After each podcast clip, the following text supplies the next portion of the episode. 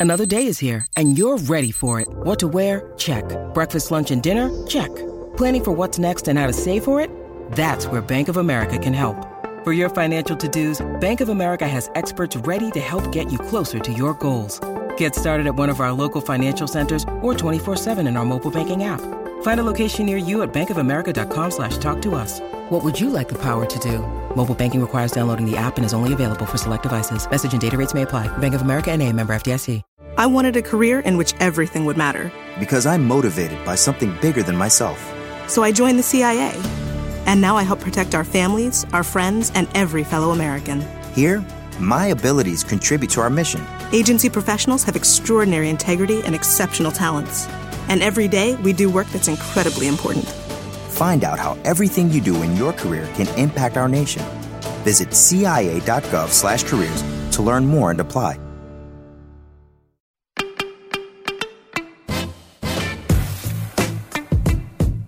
Welcome back into another episode of the Hard Foul. We are back, ladies and gentlemen. Football practice is underway. Uh, we're here to talk about basketball, but I'm just in a great mood today. I know Colin is too because it just feels like everything is right in the world. And as I sit here and record this on a Thursday morning, it's like actually uh, like kind of nice outside. It's unseasonally cool and just feels a little bit like fall sports are right around the corner. Basketball maybe a little bit later than we are expecting, although we don't have anything definitive on that. We're going to talk plenty of basketball. There's been so much speculation about the start date of the season, the structure of the season. What will it look like? Conference only, having some non con games, maybe trying to play it in a bubble. A lot of things that we're going to speculate and pontificate on today. Um, but Colin, it's been a couple weeks since last we spoke, and as excited as I know you are to have football content back, South Carolina about to have their third practice of the 2020 preseason this morning. A little bit of disappointment last week when the SEC did its official, or I guess that was earlier this week, did their official conference schedule reveal. And after months of meticulous planning for a bye week wedding, which is a wonderful thing, by the way. I, I, love the fall. October is my favorite month. You and your fiance were planning on getting married during the bye week, and you had planned for that specifically because it's your job, and y'all are both Carolina alumni and both love to watch the Gamecocks. And then this stupid pandemic had to come along and mess up the schedule. so now I, I think uh, the wedding is scheduled for uh, what the weekend of the Auburn game. Um, yes. Obviously disappointing, but walk me through just that whole night of what I'm sure was high tension and drama for you and your fiance. Yeah. So um, knowing that the schedule was going to come out, um, it was kind of a nerve wracking day. Uh, when we planned it, we actually didn't plan it specifically for the bye week. That was the date that the venue that we're getting married at had open. Um, so we took an educated guess um, last May, last June, over a year ago, and um, luckily fell on the bye week. So we got lucky once.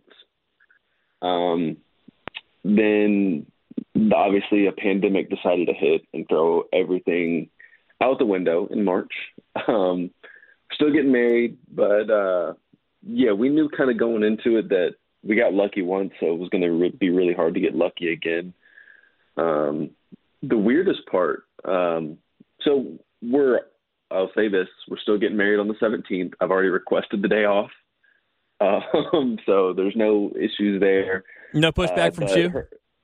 No, no. Um, I already, I already, you know, requested it. The invites have gone out, so either we're not going to have somebody to cover it, or then someone else is going to have to do it. But um, the funniest part is her birthday is the next Saturday, the 24th, and so that's obviously. I was like, well, if we don't get it for the wedding, hopefully the bye week's the next week, mm. so I can spend that that birthday with her. Um, but obviously they go to LSU that weekend. And then the weekend after is the bye week. So um, unlucky on two fronts, but again, we're still getting married the same day.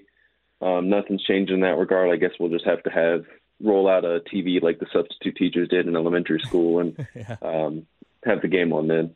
But y'all are gonna just blow it out then the, the week of the bye week if you're gonna be rolling wedding celebration and birthday into one weekend, right? Do y'all have anything planned, or is it just gonna be like just? We don't have anything planned right now, but Okay. I'm sure we'll we'll have a big, nice get together and you know small get together, but um, a nice fun time that Halloween weekend because it'll be the first time after football season we're getting to you know really celebrate everything that we've been through over the last couple you know year and a half. Yeah, and I mean just like culminating in it. You know, maybe this is like the ultimate. People say when it rains on your wedding day that that's good luck for your marriage. Maybe you know. having a football when, when game on because hit. of a schedule change because of a pandemic is like the ultimate good luck for your wedding or, or you something know like that. I'll take it. Yeah. Whatever good luck we can get, I'll take. Well, and I will say too. Obviously, uh, like I said, you and your fiance uh, love Carolina. That is also your work, um, so that that that makes it a you know I guess especially important. But knowing that you will understand, um, and again, whether or not you actually have the game on, or, or just you know, our, our understanding of people watching the game while we're there, because you know the other nice thing is it's on a Saturday, and like if you miss the Carolina game on a Saturday, you know it's it sucks. You know you have to do some other things, but at least for for me, like you know, you can go back and watch the game on Sunday before you have to talk about it on Monday. I guess it's a little bit different for you, but you got the day off. But all that to say, uh, my friend Kelly got married a couple. Uh, uh, was that last? Oh gosh, yeah, just last year. It's been been been a long year in uh, April of 2019, and it was during the Final Four. And I was like, oh my gosh, like like I'm I'm, I'm gonna need to watch the Final Four, but it's like during the wedding. And uh, Yeah. Okay, so this this is a long story, and so I'll, I'll try to condense it as much as possible. Basically, um, her best friend, uh, she's from here, so her best friend's dad just happened to be listening to the show that day, and then texted Kelly and was like, "Hey, you know, totally ratted me out, all you know, all in good fun." And was like, "Hey, you know what? Uh, like Pearson's on the radio right now talking about you know being sad about missing the Final Four games because he's going to be at your wedding." And she texted me, and of course, you know, gave me a hard time, but then was like, "No, I, I, I obviously don't care. I encourage you to watch the Final Four. I'm going to want to be watching the Final four. So I, I say all that to say, I know everyone that's going to your wedding will appreciate the fact that you will understand if they're also tuning into the Carolina game, especially you know during the reception and things like that. Not during the ceremony. I didn't watch any basketball during the ceremony. Just you know in between bites at dinner. So I, I like everybody is is already appreciative of that. I'm letting you know.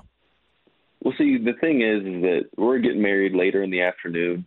Um, so this is the one time I think a lot of our attendees that are South Carolina fans uh, will be hoping for a noon kick so they can watch the game and then go to the wedding. So um, if anyone's listening out there and would like to begin praying for a noon game against Auburn, I am very much appreciative. Yeah, well, I'll keep everything I can, fingers, toes, whatever else crossed over here, um, just to to hope that that happens. But uh, anyway, I appreciate you uh, you opening up, uh, sharing sharing that personal anecdote with uh, with everybody because it's been it's been kind of a fun subplot for for us to follow in sort of like media Twitter. I think it was uh, Mike Yuva that that first uh, made mention of that on, on Twitter. I, you know, I guess it was on that day I was scrolling through and I saw him say something like, "Oh yeah," and you know, Colin's going to be eagerly awaiting the decision. I was like, "Oh yeah, like this is this is high intensity for him." So um, anyway, all, all that to say, in good fun, and obviously, you know, wedding comes first and foremost, and it's going to be wonderful, and you know, happy for both of you. And uh, you know, the game is secondary, and you'll watch it, and you'll know what happens, and you're going to continue doing your work, um, and you'll be and there for the be other. plenty of games. great coverage. Yeah, and Yeah, there'll be plenty yeah. of great coverage on Gamecock Central for me to read back over and, and get get my fill of whatever I missed. Yeah, and yeah, Wes and Chris do a decent job. we'll, we'll say it like that. Y'all got a great staff over there. Um, all right, this uh, the, the, if you just tuned in for the first time, you would think this is a football podcast. It's actually the Hard Foul. This is a basketball podcast. Um, but Colin, you do everything over there at Gamecock Central, and uh, that's such a such it's been such an important subplot. I figured it was worth touching on. But uh, in basketball news, South Carolina returned back to campus a little bit after the football team and a little bit later uh, than they normally do. And we uh, spent a little bit of time on the last podcast talking about the reasons for uh, condensing and sort of moving the preseason. So before we get into a lot of the speculation about what the 2020 2021 regular season might look like, uh, give us a quick update. How have uh, I guess the off-season training programs uh, been going. They've been doing it in, a, in not exactly a bubble, but in pods. Um, what's the latest uh, from South Carolina this summer? Yeah, so um, they've actually just started doing uh, on-court work. I believe this is the second week of, of full on-court work stuff. So um, they'll do that for a couple more weeks in small groups, and then go full team after that. So um, hard to glean a lot from you know working out in you know groups of or smaller groups, people knocking some rust off, but um, getting closer to working on you know the full team workouts, and they're still obviously in the weight room and uh, trying to develop from that standpoint as we get closer to whatever the heck this season's going to look like. Mm-hmm. Well, and basketball is interesting in that respect because in football you can. I don't want to say get a clearer picture because there's obviously still a lot more that goes into it than just getting big. But you know, say if you're a a young offensive lineman, you're coming in like the, the reports are going to be are you where you need to be in terms of your size? If you come in at 280 and you leave camp at 290, it's like, all right, that you know that guy's probably going to redshirt. But if you come in, you get all the way up to 300, 305, whatever. It's like, oh, is this guy kind of working himself into shape? Because basketball has you know so much more skill involved, you can't just tell as much necessarily from workouts. Uh, but in terms of uh, the young guys that are coming in, the two incoming freshmen, uh, in terms of Seventh Woods, who's obviously been around the program for a year. Is there any update? Has there been any uh, sort of sign, any sort of encouragement or reason for pessimism or anything uh, leaving workouts and, and, sort of entering the on-court portion of the preseason? Yeah, no, this is they're kind of in wait and see mode. I mean, obviously you want to you know start bulking up the freshmen and uh, getting their bodies right, but I mean the team posted a picture of Patrick Iriel the other day uh, one of the freshmen coming in, and I mean he looks the part, big, strong. Um, so I think that's good with Ja'Von Benson. Um, one of the other freshmen, uh, the talk before he got to campus was always he's going to need some time to reshape his body and get on a nutrition program. Um, so they're doing that, and and then with seventh, he's had a year to do it, so his body's kind of, I would say, where it needs to be right now. And now it's about kind of getting him acclimated to um, what needs to happen for him to fit into the system because obviously when you're a transfer you're not working as much as you would if you were going to play 15 20 minutes a game. Mm-hmm. um, so we'll know more um, as the week goes on as they get into i guess more you know full team stuff. Um, and then we'll kind of see where they are and where they need to go as as i guess camp is supposed to start you know into september beginning of october Right. So they'll have it, you know, essentially between now and then to have. Well, what's the difference between what they're doing right now in the preseason and what they will be able to start doing at the end of September? I, I know in football, it's like you, you, can't have a ball, you can be in helmets, but no other pads, and there are different sorts of, uh, you know, regulations and things. And I'm sure there are similar ones um, for basketball, and I, I, don't know how much that changes, especially given uh, you know the, the, the nature of the pandemic and the uncertain future of basketball. But what does the next month look like for them? Yeah, it's just an hours restriction. Um, I want to say it's eight to ten hours on the court at a time. So um, you're doing it in smaller pods. Uh, you're doing it, you know, an hour here, an hour there, two hours here, two hours there, opposed to practice where you're on the court for a little bit longer. And um, it's more, you know, installation and, and schematic stuff rather than um, skill work, which is kind of what they're doing now in terms of kind of honing in on a few different things that they need to improve on heading into the season and kind of doing some things that are going to get them better prepared for when you are getting ready to install and, and work on the you know offensive and defensive things that Frank Martin wants them to do. And I wonder if having sort of that time, uh, like more condensed or at least more continuous for South Carolina, and I mean really for everybody because everyone's sort of in the in the same boat here, generally speaking. Uh, again, with things being uh, pushed back, and it may be pushed back even further, in which case the teams will have even more time, sort of like the football teams have had. You know, basically an extra months worth of, if not practice time, at least time spent together uh, in meetings. But you know, for a team like Carolina, there's already a lot of continuity there, but you are breaking in at least one significant new piece. Again, like Benson and Iriel, the amount of minutes that they're going to get, South Carolina's already, uh, you know, you already feel pretty good about their depth pretty much everywhere. Um, and, and, given the versatility that they have, I, I don't know how much those guys are going to factor in, especially right away for Carolina. But breaking in Seventh Woods, uh, having AJ Lawson come back after it seemed like there was, uh, I don't know if Carolina had prepared itself for AJ Lawson to be gone or if they were always kind of fully expecting him to come back. But figuring out how all of that works, you know, having this extra time in, in the preseason,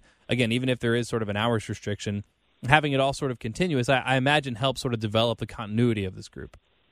Yeah, and you have the continuity is a big part, team chemistry.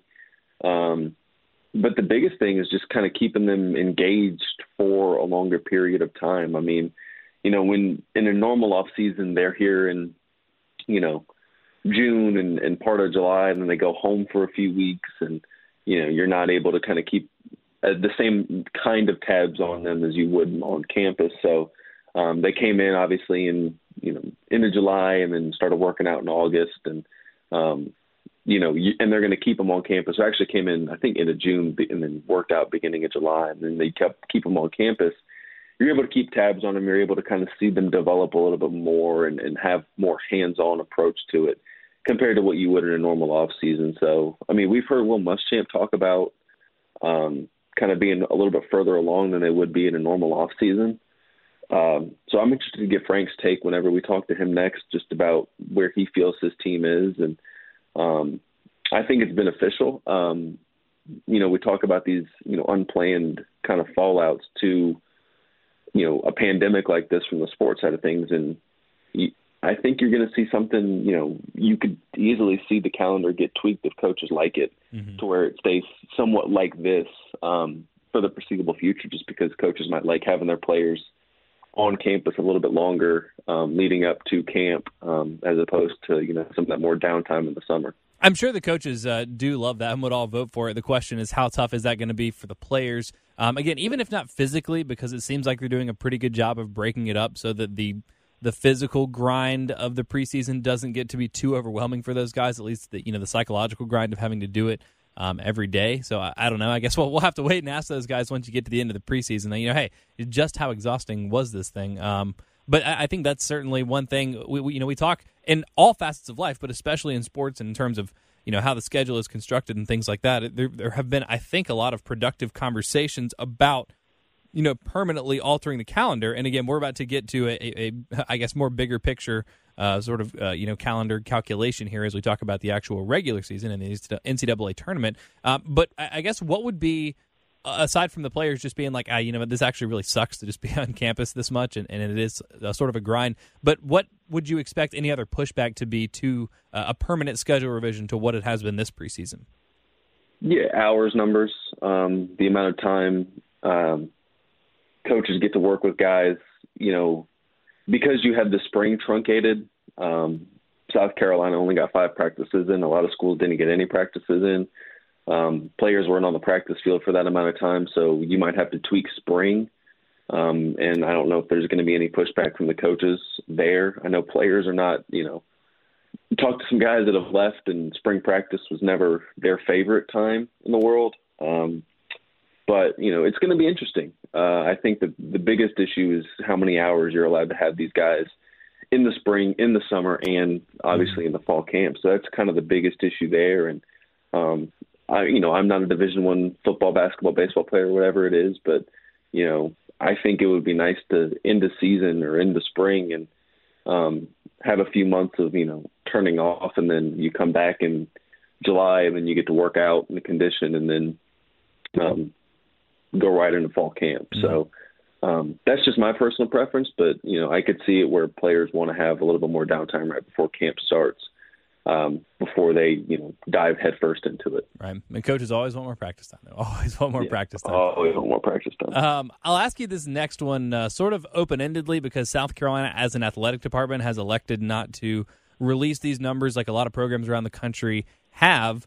But to the best of your knowledge, has South Carolina been healthy uh, throughout this first part of the preseason, at least from the ba- uh, the basketball program?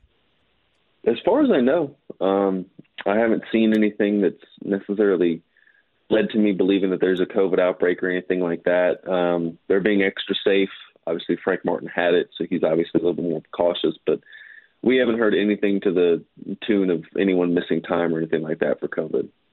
And I guess that's even more uh, troubling with a basketball team because if you have a, a mini outbreak on a football team and it's 15 guys, odds are it's not going to be your best 15 guys, and you have 100 people on the roster. So that is unfortunate, and you know could be significant, but will ultimately be manageable. And if if one guy gets it, I guess that's the benefit of uh, training in the pods. If one guy gets it, only three or four are going to get it, as opposed to 15. But in in the run of a season, I mean, one like relatively speaking, small COVID 19 outbreak could knock a team out for you know, essentially a couple of weeks. So in some ways, while it's easier to manage a smaller group of people, it's I think a little bit more precarious when we're talking about basketball as opposed to football. Yeah, absolutely. And I mean, with football, these guys live together, but you're only fitting four into a room, and you know, four you know four people. The percentage of that, you know, on a 15 man roster is a higher percentage than four people on a you know 80 or 115 man roster in football. So um, that's why they're being a little bit, you know, extra safe, um, doing some testing, and then um, just trying to be as safe as possible because you know all of a sudden it takes one guy to get it, you know, in a drive-through. Will Muschamp even talked about it. You know, you go through a drive-through, somebody accidentally sneezes on your food, and all of a sudden you get you know coronavirus. Mm. So um, they're being about as safe as possible um, as they kind of approach these off-season workouts and making sure everybody stays safe so they don't have an outbreak like a lot of other schools are seeing right now are having. God, coronavirus or no, though, I don't want to think about anybody sneezing in my food at, a, at a, fast That's, food restaurant yeah. or anywhere. Gosh, yeah. um, gross. Thanks for that one. Um, well, thanks for that one, Will. Um, yeah. So the basketball season is obviously farther away from the start. So big picture decisions are not having to be made. And I, I, feel bad. I feel like I've made a lot of football comparisons already, but it's just because you know football is the, the first college sport up in terms of dealing with these things. So we're just kind of taking what we've seen in terms of the protocols, in terms of the approach, in terms of you know reactions and everything like that. We're just trying to learn what we can from football and apply it to basketball. So after the Big Ten and Pac-12 football conferences announced that they were going to postpone their season until the spring. Um, again, basketball is far enough away that it, people, I think, would be comfortable. I mean, it's it's basically mostly a spring sport anyway. I mean, you start in November and you have the non-conference portion of your schedule. But within the basketball world, within the college basketball world, did you hear uh, like any more trepidation after those two football conferences made their decision about what that could mean for the start of basketball season?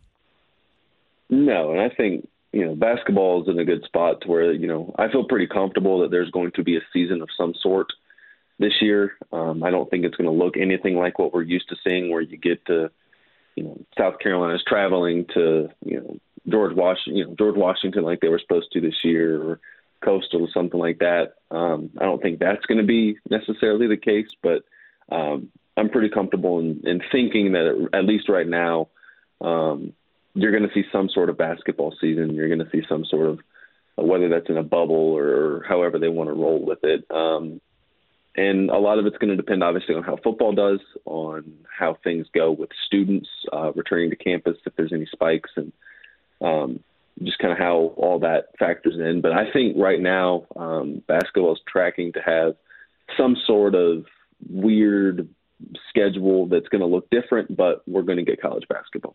Yeah, I think we'll get it at some point. And again, for for those conferences that have postponed football to the spring, again, basketball is mostly in the spring. And I guess I should say, I think included in that was fall sports. But for in the case of basketball specifically, the reason I didn't include them is that it was sort of a you know there there's not going to be any fall sports this semester, but since most places are going home at Thanksgiving anyway, I don't know how much that would have impacted basketball anyway, other than like like I said, just pushing it back um, maybe sort of a month. And, and, I guess let's start with that. Again, it's going to be different. Uh, I, I, mean, I guess.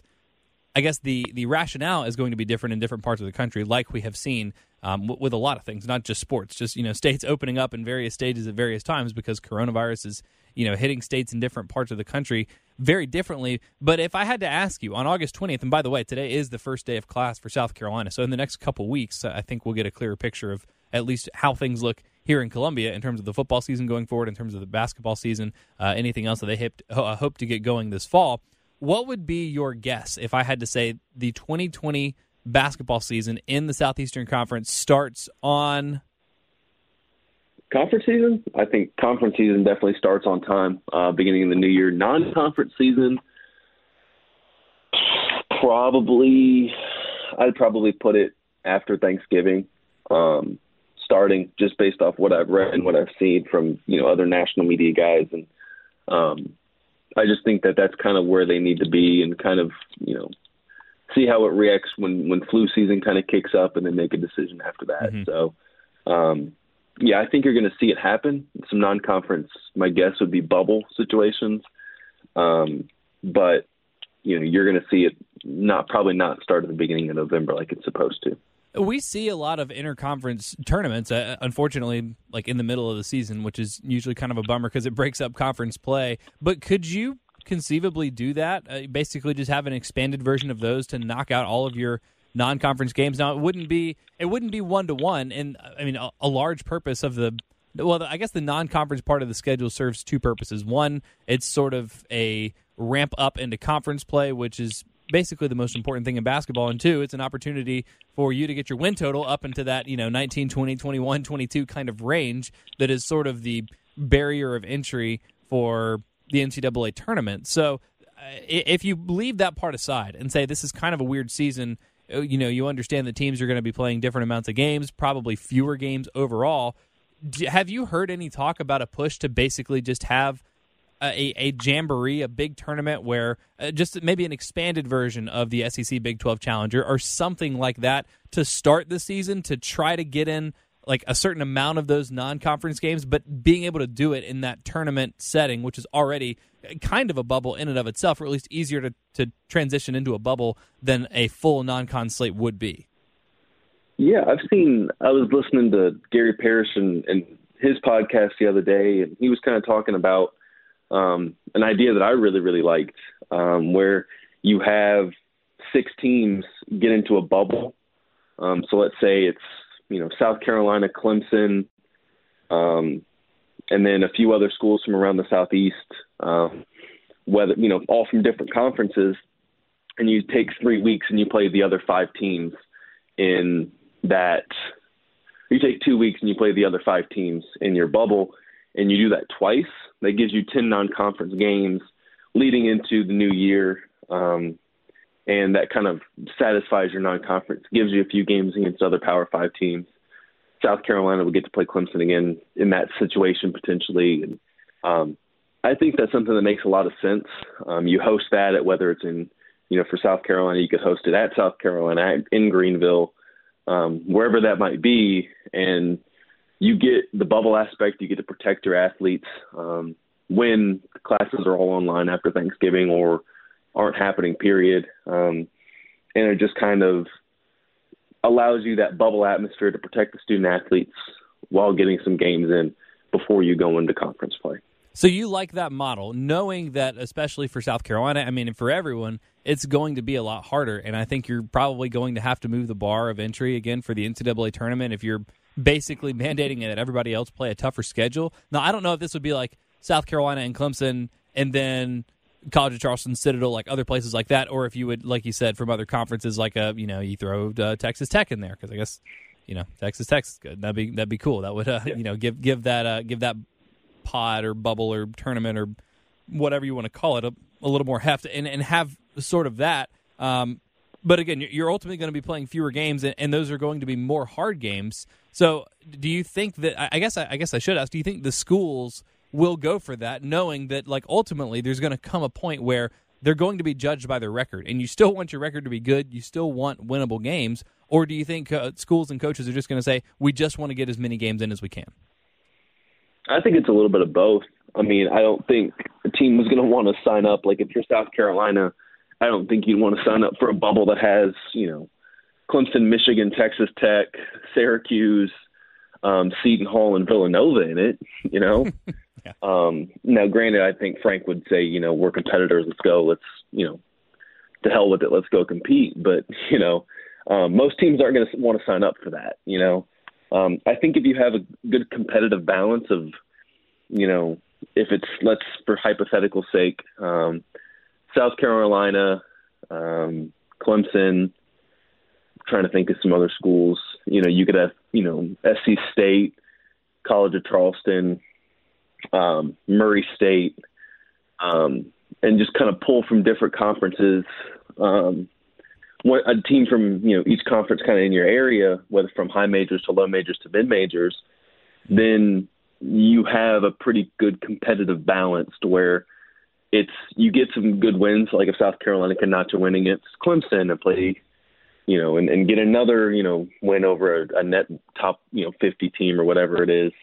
Um, and then, you know, not some wins against, you know, maybe a South Carolina State or a Coastal or something along those lines, then that bubble becomes a little bit more doable for a Power Five school, a high major school, because you still get that competitiveness um, with your other high major teams, but there's also some what they would call buy games in the mix as well um, to kind of get you some easy wins and kind of boost those win totals that you need to have um, for that NCAA tournament.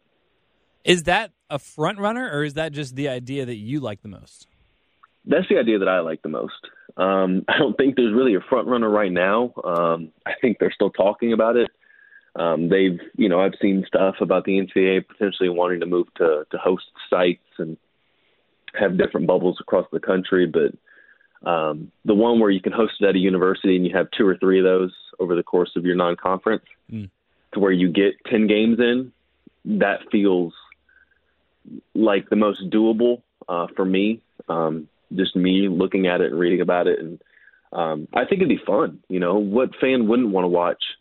You know, almost like an NCAA tournament atmosphere where you're playing on a Thursday and then playing again on Saturday, and that kind of situation, um, to where it kind of gives you, you know, that competitive nature that, you know, not win or go home, but you know, you're playing a lot, you're getting to watch your team a lot, and it's against good competition. I mean, I think it would be great, and I I like the uh, interconference tournaments that they do. I just wish they didn't do them in the middle of the season or in the middle of the conference season. I wish it were, you know, maybe the last thing you did in the non-conference, ramping up to the conference schedule or something like that. But uh, other than that, I am in favor of them because it is it is high level basketball. And, and look, look, South Carolina has made entertaining games out of you know good opponents and out of terrible opponents in the non-conference part of the schedule the last couple years. So it hasn't really mattered. You can watch a close basketball game either way, at least when you're watching the Gamecocks. But I, I think that part, I think that I think that suggestion would would I, I think satisfy a lot of what college basketball would be missing because.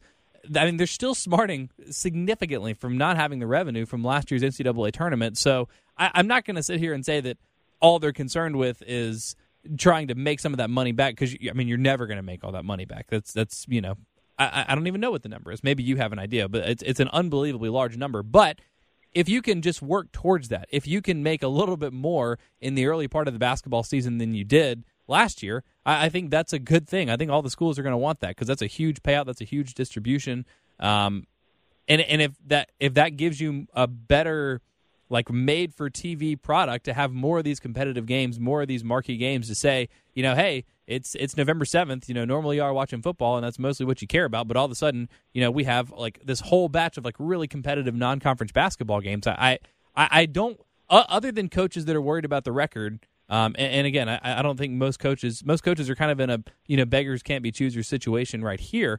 Um, I, I, think most everybody w- would go for that and ultimately be a really good thing for college basketball. Yeah, I mean, if you're, I mean, let's just think about it on the surface wouldn't you take South Carolina completely out of the equation? Wouldn't you sign up for a tournament that included, you know, or a, a bubble situation that included Villanova, um, Michigan, Syracuse, uh, Seton Hall, um, Duke, and you know, North Carolina or Kentucky? I mean, that would be awesome like CBS and ESPN and whoever else would be fighting each other for you know television rights to that, mm-hmm. um, which could help them recoup a lot of not all of it, but some of the stuff that they lost from the NCAA tournament being canceled. So um, I think it's a great idea. Now, obviously, that one is like your dream scenario for the NCAA, where you have all those big brands um, playing in it. But you know, say if you're South Carolina um, we'll go back to South Carolina. Let's say, you know, who wouldn't want to see a, you know, a regional with South Carolina, Clemson, Austin Peay, which is a really good mid-major, um, and Matt Figger, West Virginia. Um, I'm trying to think of like, you know, a, a Big Ten school, let's say Indiana, and, you know, another mid-major, you know, fall into another mid-major school and have your sixth team. But, you know, that would be a big – draw for Big Ten, you know, every conference, mm-hmm. um, and it would give South Carolina a good chance to, you know, notch some wins against Power Five competition. I may have gotten my head of, uh, ahead of myself in asking. I, am just expecting it to be something like this. But is there any chance at this point that the college basketball season does actually proceed as normal, as scheduled before any of this happens, or is that already out the window? I mean, there's always a chance.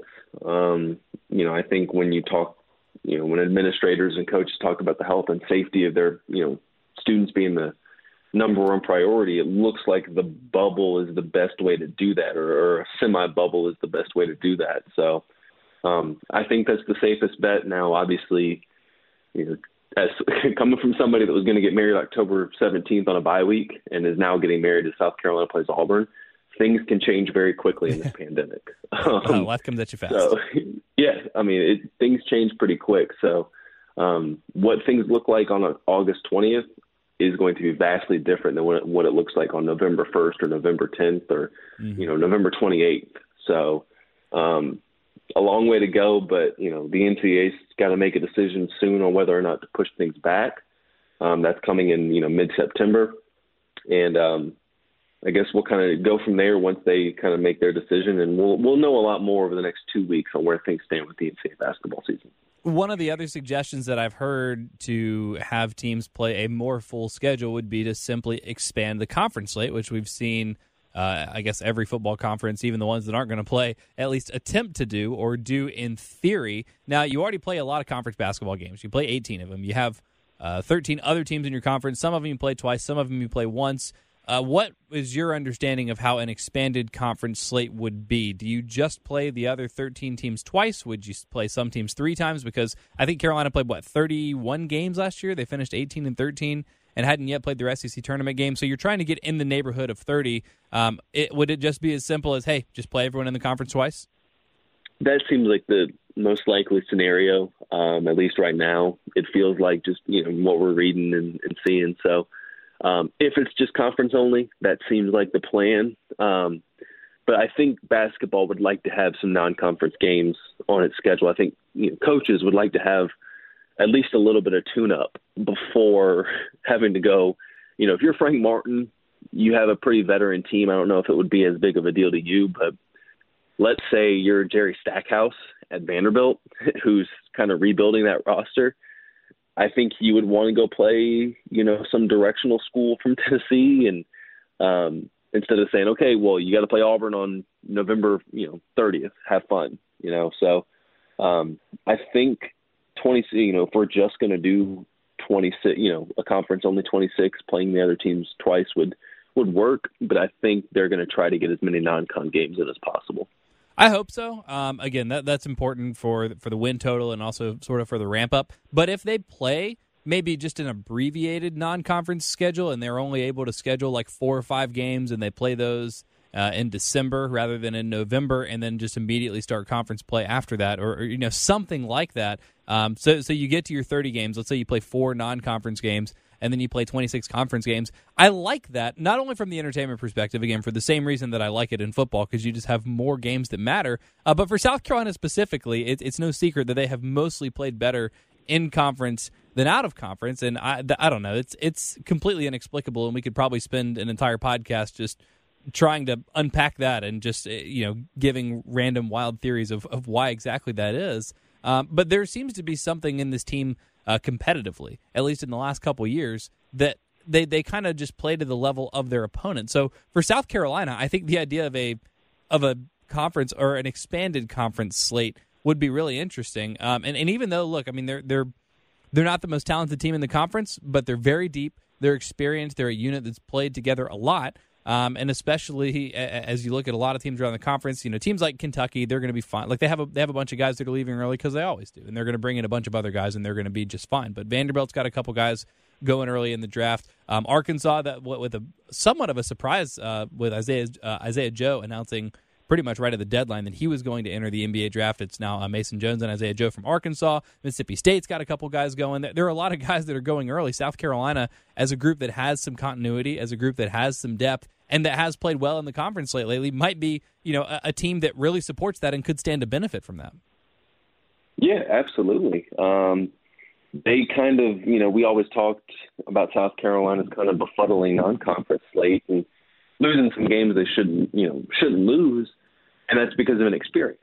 Um, inexperienced teams, which there's going to be a lot of, uh, regardless of talent, tend to slip up more non-conference play just because they haven't been through it before. So um, even going into this year, if South Carolina was going to play 30 games and you know 14 non-con, you you know you felt good about their chances because you know they were experienced. So I think it's going to be beneficial, whatever it's going to be for South Carolina, just because they are experienced. They do have four of their five starters returning with Seventh Woods, with you know a lot of really good role players from last season's team. So, um, yeah, I think that you know if you're starting just conference play, you know South Carolina is good in conference play, but I mean going into it this year with the roles already kind of defined for each guy.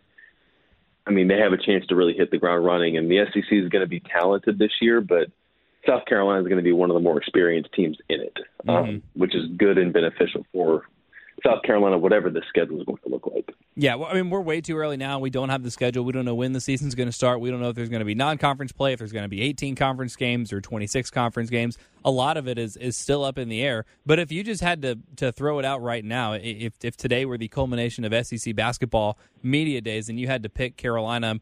Uh, to finish, let's assume let's assume that it is a, an expanded conference slate, and Carolina is going to play 30 games. It's four non-conference games. It's 26 conference games what, how, how, would you where where would you pick them to finish in the SEC right now, just given what they're bringing back?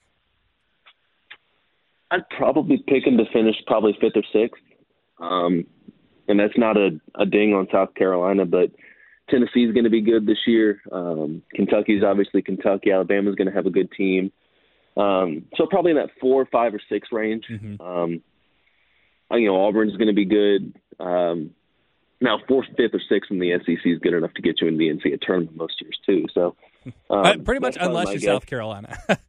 yeah. Well, like, wasn't it you know a couple years ago when um, they finished like fourth that every other Power Five team or every other high major conference had their mm-hmm. fourth place team make it outside of the Pac-12 and the SEC. Yeah, yeah, which is kind of insane. And it, it's it's, so. it's, three of the last five years. I guess one of those is a Final Four year, um, and then uh, gosh, there was one year that the, the non-con was just so bad. It's like I can't even blame you. And then yeah, it was it was not last year, but I guess two years ago that they finished fourth and and then uh, yeah didn't get in either. So it's it's been a I don't know a little bit snake bitten for uh, for Carolina. But uh, does that change if I tell you that the season's going to be normal and Carolina's going to play twelve non-conference games and eighteen SEC games in terms of your projection? Probably not. Um, I think they're experienced enough, talented enough to where you can kind of throw whatever you want to at them. And I think they're going to kind of maintain that level of talent and experience. And um, I think that really helps their case in terms of whatever it's going, whatever the season is going to look like. I think the coaching staff and the players are going to be prepared for it. Um, one more question on on sort of the the bubble, the future of the season, and again, this is all speculation at this point. Actually, I guess two more questions because I, I, I, will also ask you: uh, When do you think we will have a clearer picture of what the season will look like? Yeah, so I think you're going to see that probably the end of September. Um, I know the NCAA's come out and said that they want to have a decision by mid-September on whether or not the season is going to start on time, uh, and I think they're going to take the next couple weeks and um, really delve into kind of how that's going to work because coaches want answers too. I mean, mm-hmm. the media and the, and the general public do, but coaches want to know kind of how they want to prepare and how this is all going to look over the next, you know, couple months. And um, I think you're going to have need to have at least somewhat of a, a general idea, you know, into September, beginning of October. That way, coaches can kind of start planning practice schedules and um, things like that around it. And I guess at this point, you're just, I mean, you're preparing as if the season's going to be normal, or at least that's what you're telling your players. But I, I remember, I think it was Ryan Day that said after the Big Ten um, had canceled its season, he was like, yeah, you know, it, it's hard when we don't have a plan to get up there in front of the guys and tell them, you know, what we're doing because we don't know. And we need sort of a, a clearer picture and sort of a, a specific goal. So I, I guess as soon as possible would be good in some respects. But on the other hand, you, you do kind of want to wait and gather as much information as possible because you don't want to you don't want to make one decision and then realize, you know, two weeks or a month later that you could have made a different, more profitable, more beneficial decision. So it's a, it's, I mean, it's a fine balancing act. But we will, uh, we'll go ahead and, and tentatively circle the end of September for some more information on that. Uh, the, the other thing that I wanted to ask you though, because we talked about a bubble for sort of non-con, and it's, I mean, it's it's still probably not feasible when you talk about conference play, just because, again, especially once you get back into the spring. If, if you're talking about November, December, and maybe just starting a conference slate then, I think there would be uh, an like an obvious potential to have a bubble because you're not talking about guys being uh, on campus or in class because classes are either going to be online or they're going to be or they're going to be over. But once you get back into the spring semester, January, February, March, it doesn't seem likely. But is, has there been any scenario discussed of having a bubble in conference play where maybe, like you said, it's not getting six teams together, but you get four teams together, or maybe it is six teams together or whatever, and, and try to knock out a couple games, like say in a weekend or a long weekend, play like Friday, Sunday, um, just to try to keep it together, um, as opposed to having to add all the travel in every single, I mean, basically twice a week for three months. Yeah, I mean, I haven't heard anything specific about a conference bubble. I'm not saying it hasn't been talked about. I just haven't heard it. Um, I think it's smart. I think it's a lot of it's going to depend on what in-person classes look like, or classes in general look like. Um, we know with the football team, a lot of those guys are doing online classes uh, right now. Um, so that's still an option in the spring. Obviously, depending on how the other SEC universities do it, um, can make it happen. But um, it's going to be interesting. Um, I don't think the SEC really knows what it wants to do now for basketball. Mm-hmm. Um, I mean, luckily, time is somewhat on their side. Uh, the season doesn't start for another two months or so, uh, two and a half months. So they have a little bit of time to figure it out um, and kind of judge based off that. But I could see a situation where you have weekend bubbles, um, like you talked about, where you know you come in on Thursday, you play Friday, Sunday, and go back Monday, and you can still go through class and practice and all that. And um, I think that's feasible. Uh, now it's just a matter of kind of you know putting in practice and, and finding out all the logistics that go into it. Yeah, I mean, you know, you kind of split the league in half, and not exactly, uh, you know, obviously, but you know, have eight teams go play a couple games in Atlanta one weekend, and the other six teams go play in Nashville because I mean that that way you can you can sort of control. It's easier to control like a hotel and an arena or two in Nashville and Atlanta than it is you know seven different arenas across you know seven different cities, seven different states, and you know a couple of different time zones. It just seems like it might be more manageable. Um, but then again, where the NBA and NHL have been able to make that work, it's been you know incredibly expensive in terms of testing, in terms of you know locking those things down. And while yes, college basketball does make a lot of money, it's it's not really the same as as the NBA. So I I, I don't know how feasible that would be internally. Um, you know, financially, all of those things, especially again when you're talking about trying to recuperate just an unbelievable amount of money lost uh, in the college basketball season uh, last year. But I, I, wonder. And, and look, hopefully, hopefully by the time we get to basketball season, that the COVID nineteen pandemic will be under control anyway. Um, a vaccine, you know, has already been ordered. Hopefully, that's you know here by the end of the year and work, so we don't even have to worry about it in the spring. Um, but like again, just like thinking about the entertainment part of that, that could be kind of fun because I've enjoyed watching uh, the NBA bubble, and it seems like it's been. I mean, it's been different not having fans there. It's been kind of cool though, just having a, a, like a more raw atmosphere and like just all the teams being there. It seems like it's been obviously I'm not there, so I can't really uh, speak to it. But from everything I've heard, it seems like a a cool environment where the focus is just basketball. There's there's nothing else going on. It's just empty gym. Like we're just here to hoop. And I, am kind of curious to see what that would look like in a, in a college context. Yeah, I think you're going to see it. I'm interested to see it too. I think that would be a lot of fun to have I mean, it's almost like the SEC baseball tournament where you have so much talent in one spot. Um, and it's going to be a lot of fun. I, you know, if that happens, if it comes to fruition, you know, that that'd be a lot of fun to watch because I feel like the SEC tournament every day, um, because there's so much talent on the floor. There's so much talent just in the city, uh, wherever they are, and, and I think that's going to be a lot of fun. Expensive, but fun.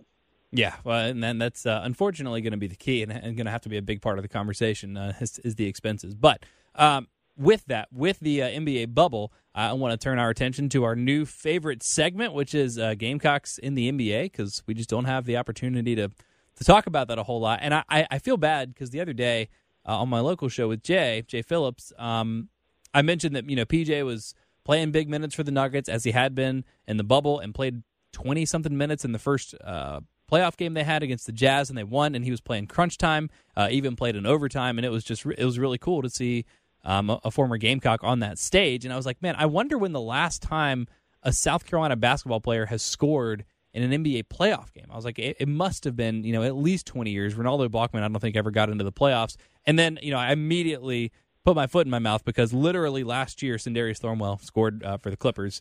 Um, he you know he, he played in a in a couple of blowouts against uh, against the Warriors and did score five points. So he got there. Um, but it is even a little bit different. Not to diminish Sindarius Thornwell and what he's doing, and obviously was a part of the bubble, uh, part of the New Orleans Pelicans organization, and has you know been on a couple different teams, but still. As we talked about last time or, or a couple podcasts ago, like you know, just consistently hanging around the league is, is consistently getting um, you know, roster spots because good teammate, good defender, knows where he needs to be, professional, all those things. Um, but for PJ, I mean, he's come in, he's really making an impact, and Denver's a little bit shorthanded. Injuries to Gary Harris, Will Barton have, you know, sort of put them a little deeper into their bench than they normally would have been. But he's coming in and he's he's contributing, and he's really seemed to have earned the trust of his teammates and of Michael Malone. Yeah, I mean, and, and it's really cool to see a guy that a lot of people criticized his decision to leave after his sophomore year, and um, it took him a while, but he's latched on, and it's you know he's not on a two way deal. This is not you know PJ you know getting some time just because he's getting time. He's on an actual deal, playing big minutes and playing well. Um, I think it's huge. I think it's a lot of it, you know it's a lot of fun because PJ and I went to school at the same time. So you know obviously I remember his sophomore year was my senior year, so I remember, you know, pretty much I mean his entire career at South Carolina. Um, it's and I mean it's a lot of fun to see, and I think Denver. I mean they have a chance to make some noise in the playoffs. Um, obviously, everyone's talking about um, the I guess the Trailblazers uh, on the western side of things, but you know they you know with Jamal Murray and um, Michael Porter on the team, and, and you know obviously the, that big man, you're you have a team that has a chance to make a run depending on how their matchups work out, and if they can get through this first round, have a chance to do some pretty good things in the playoffs. Mm-hmm. Oh yeah, and and again, that's, that's that's an organization that I think doesn't. Uh, I, people don't talk about it a lot, and, and they've only recently you know, kind of ascended, but they've been towards the top of the Western Conference for the last couple years, and that has a lot to do with Nikola Jokic. But uh, they've just done a, a really fantastic job of of like finding guys, of cultivating guys, developing guys. You know, a couple diamonds in the rough here, but not a lot of people know a lot about Denver, especially here. And I think it's because a lot of their games are you know West Coast, or I guess they're I don't know if they're Mountain Time or Pacific Time, but whatever. They're they're behind us a lot, and so not a lot of people watch Denver or have heard a lot of the a lot of their players, but you know, guys like uh, Torrey Craig, and they turned Malik Beasley into a, you know a real trade chip. Um, you know, guys like Gary Harris, they're making eighty million dollars a year, and people are like, "Who's Gary Harris?" But they just they, they seem to have a knack. And, and the point that I'm trying to make here, or, or where I'm going with this, is that uh, the Carolina players that are in the NBA, and uh, you know Brian Bowen in, in uh, Indiana, and obviously Chris Silva with the Miami Heat, like they they've found their ways onto some top top organizations, and I I don't think that's a mistake or an accident. And I, those organizations are good for a reason because they they they pick the right guys, they develop the right guys, and it's it's high character guys, it's professionals. Um, and, and, people talk about the Spurs and the Heat, and I, I, think Denver should honestly be in that discussion. Now, you know, the Miami Heat and San Antonio Spurs have both won championships much more much more recently than the Nuggets, who have won championships uh, never. Um, but as a good team and and as a semi legitimate contender, as you mentioned. Like if they're in the Western Conference Finals, I won't be surprised at all. Nikola Jokic is, you know, one of the best eight or ten players in the league, and, and that's you know that's that's half the battle right there. They need to get a little more out of Jamal Murray on a consistent basis, but that's a conversation for another podcast. But I, I think I, I think it, it's twofold. On the one hand, it's really great for the Gamecocks that are in, in the NBA to be a part of these good organizations, and on the other hand, like it, it speaks a lot uh, up to those guys that these good organizations, these model organizations, and the ones that have done such a good job historically of you know finding the sort of diamond in the rough talent and developing them, have decided to take some chances on a couple of Gamecocks.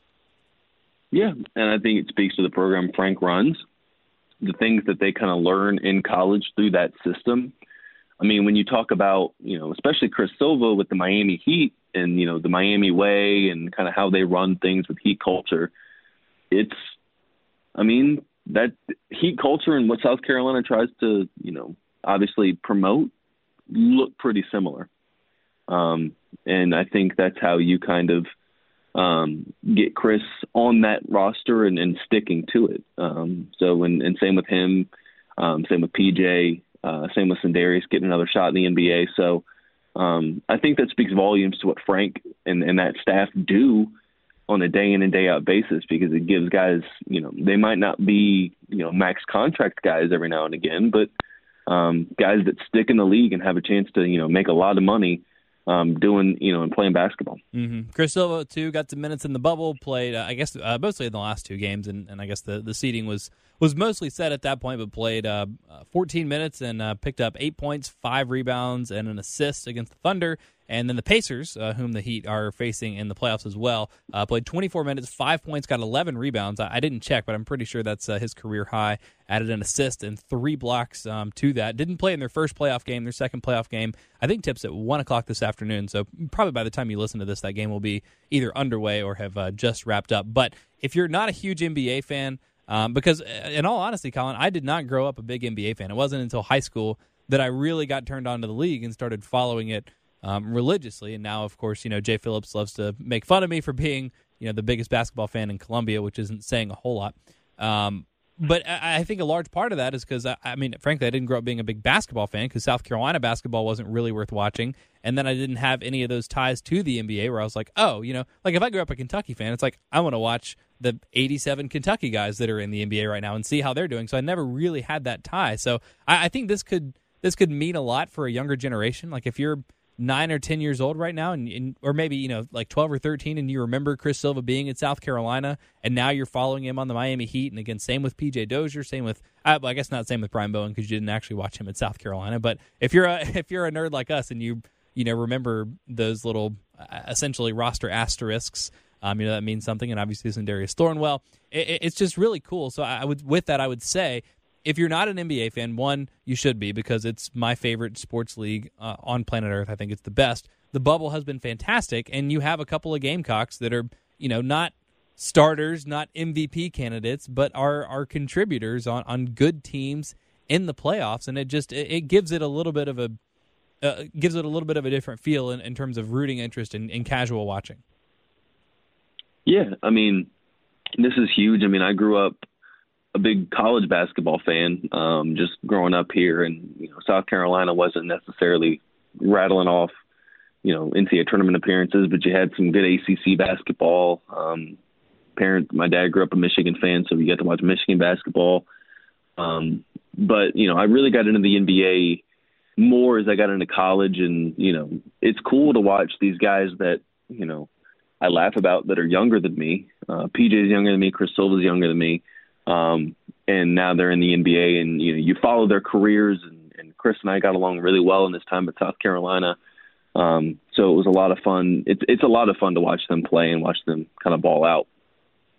And I've appreciated uh, your your updates on uh, on Twitter every now and again because again I know it's a lot of Gamecock fans and they're probably not used to seeing the NBA content um, from you. But uh, I guess we've talked about this a little bit before, and I know you're watching because you're you know tweeting about PJ and those guys. But what has been uh, your takeaway now that the NBA playoffs have started in the bubble. I was a little bit worried that the atmosphere wouldn't really be there, but but I haven't noticed. Like I mean, it's it's still it's still the first round of the playoffs, so it might be a different intensity come conference finals and finals. But I, I think this thing has just been, I mean, obviously an outrageous success in terms of everyone staying healthy, but just the, the level of play, it, it it doesn't feel a lot different than the playoffs would normally at this point.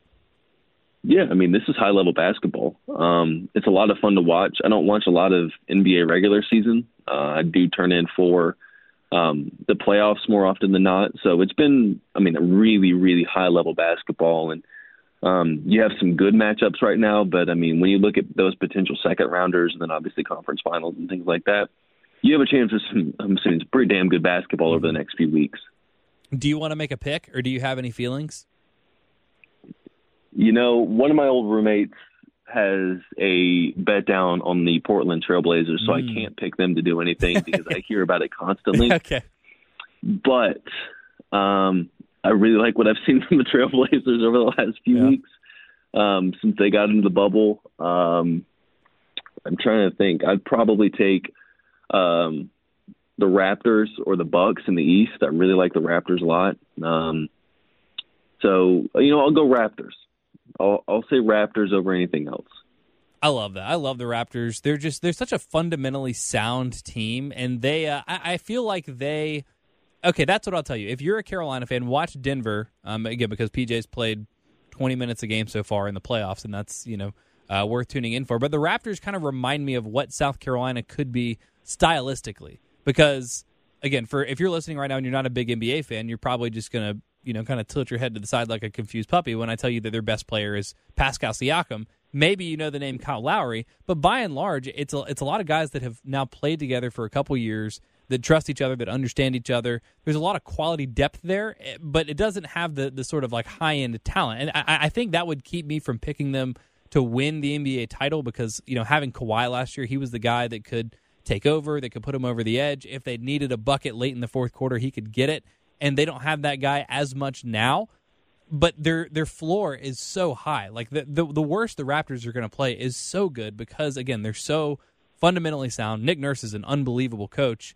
Um, and, and coached in the G League for a long time and won like five G League titles. So that's kind of a fun story too. It's not only players that can make their way up from the G League to the NBA and have a lot of success. Obviously, the reigning coach of the year might win it again this year. Um, but they're just they to me represent like the upside, the, the NBA equivalent of what the upside of South Carolina could be without like that one, without that one star. Again, AJ could be awesome, Jermaine could be awesome, but like neither one of those guys uh, neither one of those guys is going to be like a lottery pick, like like Kentucky's right. going to have like ten of, you know. Right. Yeah, and I think that that's you know there's comparisons to be drawn there, and uh, it's a lot of fun to watch. I'm always big. I mean, I love getting to watch you know stars play, but if you show me a well-run team that everyone kind of understands their role and what they're doing, um, that's a lot of fun to watch too. And, and you're getting that with the Raptors, and you get mm-hmm. that a lot with South Carolina too. Yeah, just really pretty, uh, really pretty ball movement. Like really nice uh, defensive rotations. If you're again a nerd and, and, are like really into watching those kinds of things, I think it's I think it's a lot of fun to watch someone like perfectly execute like three or four rotations on defense. It's just it's uh it's it's really nice. But um yeah, yeah watch the Raptors, um, watch the Heat. You know, I think I've mentioned this on this podcast before, but uh, Chris Vernon, who has a sports radio show in Memphis and does a podcast over at the Ringer and uh, does just a lot of NBA. He said, you know, his sort of philosophy of team building if he were a GM, is just don't have guys on your team that suck. And that's what the Raptors do, and that's what the Miami Heat do. And there's a couple other teams that sort of fit that bill. Um, and that's hopefully what, what Carolina's going to do, just in putting out a lot of quality depth on the, on the board this year. But um, watch some NBA basketball. That'll you know hopefully carry you over because that's going to go until like September, October. That'll carry you over into uh, into college basketball. So it's could it could be all basketball all the time for uh, for quite a while, Colin. Yeah, uh, there are worse things to have in life than all basketball all the time. I know it's great. It's great. Uh, all right, and with that, uh, we're going to wrap up here, but we will be back soon. Um, again, we're going to keep you guys updated as soon as we get more information about what the season will look like, when it will start, bubbles, all those things that are a little bit up in the air. And uh, in the next month or so, we expect to get a lot more um, developments on that. And especially once we get the schedule and we can go through and really start to dis- uh, discuss South Carolina more concretely and as Colin mentioned, just here in the last couple weeks, they've been getting back on the court. So we'll be back uh, with updates on the schedule, updates from the actual roster, from the preseason workouts that they have going on right now, everything related to South Carolina basketball, and uh, as many updates of uh, Gamecocks and the pros as we can get, um, uh, depending on uh, how far the Nuggets, Heat, and uh, Pacers get in the NBA playoffs. Uh, but thank you all so much for listening to this podcast. Don't forget to rate, review, and subscribe to that. And uh, check out everything Colin does football, basketball, and everything else on GamecockCentral.com. Great time to be a subscriber. Just an unbelievable amount of content. I mean, you, y'all got new stuff cycling through like every hour. Like I said, football updates, basketball updates here soon enough. So GamecockCentral.com and the Gamecock Central Podcast Network will keep you up to date on everything. Thanks so much for listening, and we'll talk to you next time.